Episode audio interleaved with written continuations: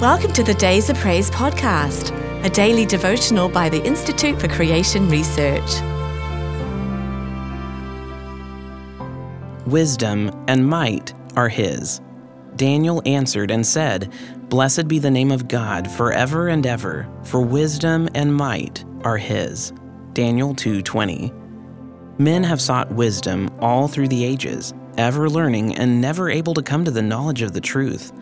Others have sought great power, but then we read of Alexander the Great weeping because there were no more worlds to conquer, and we see one rich man after another who cannot bring himself to say, It is enough. The problem is, of course, that they are searching for wisdom and might in the wrong places, and thus they can never be satisfied.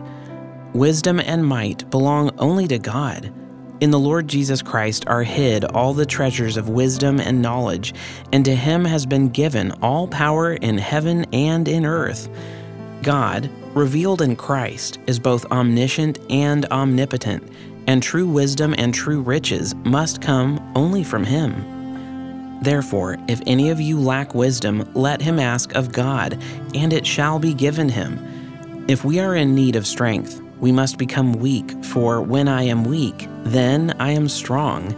If we need riches, we must know poverty, for before Christ can commit to us the true riches, we must be found faithful in that which is least.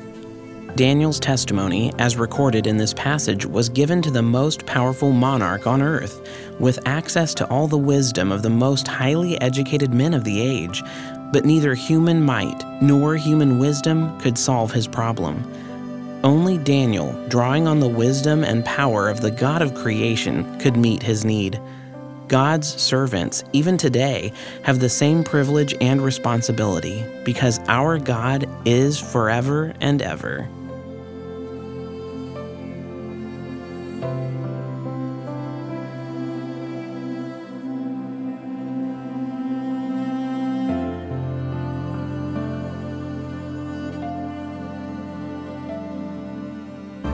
If you've enjoyed today's devotional, be sure to subscribe wherever you listen to podcasts and please rate and review so more listeners can find us. To support ICR's ministry, visit icr.org forward slash donate. Your gift of any amount helps us reach others with biblical truth and encouragement. Thanks for listening. We hope you'll start each day with days of praise.